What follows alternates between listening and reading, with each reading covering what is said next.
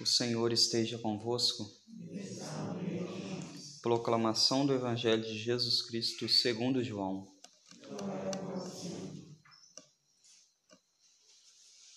Naquele tempo, disse Jesus aos seus discípulos: Este é o meu mandamento: amai-vos uns aos outros, assim como eu vos amei. Ninguém tem amor maior do que aquele que dá a vida pelos seus amigos. Vós sois os meus amigos, se fizerdes o que vos mando. Já não vos chamo servos, pois o servo não sabe o que faz o seu senhor. Eu chamo-vos amigos, porque vos dei a conhecer tudo o que ouvi de meu Pai.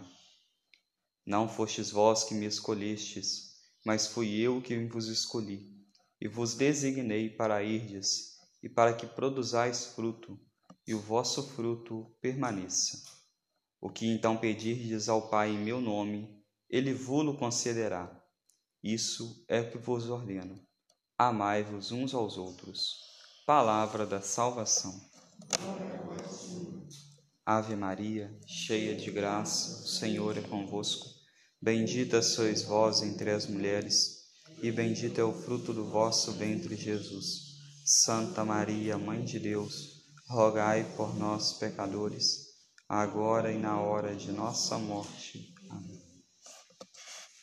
Caríssimos irmãos, a liturgia de hoje é uma continuação dos textos que nós estamos refletindo essa semana.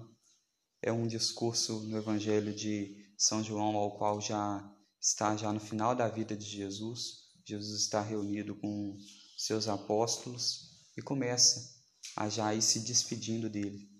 Então, por isso, fala tudo isso aqui que nós ouvimos para eles.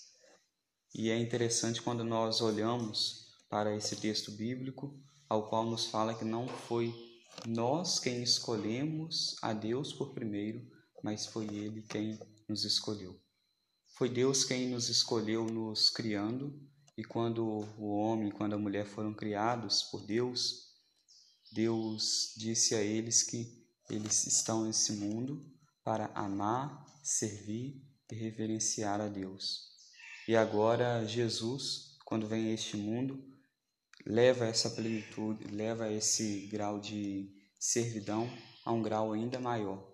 Jesus diz que não vos chamamos servos, mas amigos. Se o servo serve ao seu senhor, aquele que é amigo do seu senhor serve muito mais a ele. Então nós então somos chamados a servirmos a Deus.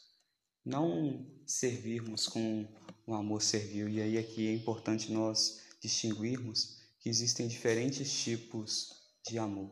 Existe o amor servil, que é o amor de servo, de um para do funcionário, por exemplo, para com seu patrão, eu ganho, então eu sirvo por isso. É um amor às vezes de troca.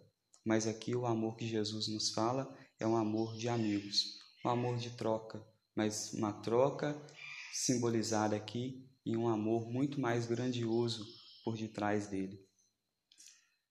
Não os chamo servos, mas amigos. Jesus então se aproxima de nós, nós nos aproximamos de Deus e servirmos a Ele não interessados naquilo que Ele pode nos oferecer, mas naquilo que Ele é. Quando nós amamos uma pessoa, temos um amigo, nós gostamos dela por aquilo que ela é, não por aquilo que ela pode nos oferecer. Jesus nos ama por aquilo que nós somos. Então, como que tem sido o nosso coração? Como que tem sido a nossa vida?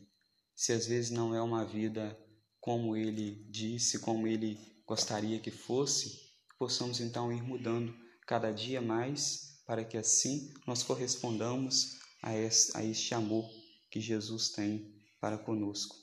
Que a palavra de Deus possa causar em nós esse ímpeto de, de alegria e de mudança, como causou esses cristãos que nós ouvimos na primeira leitura.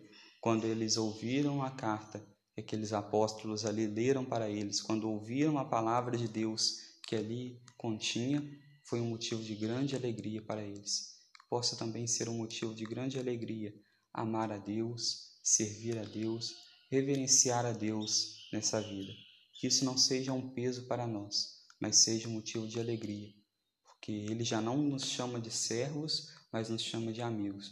Que possamos também servir a Deus sendo dele amigos, ou seja, servir a Deus por aquilo que Ele é e não interessado somente naquilo que Ele pode nos oferecer. Louvado seja o nosso Senhor Jesus Cristo. Jesus.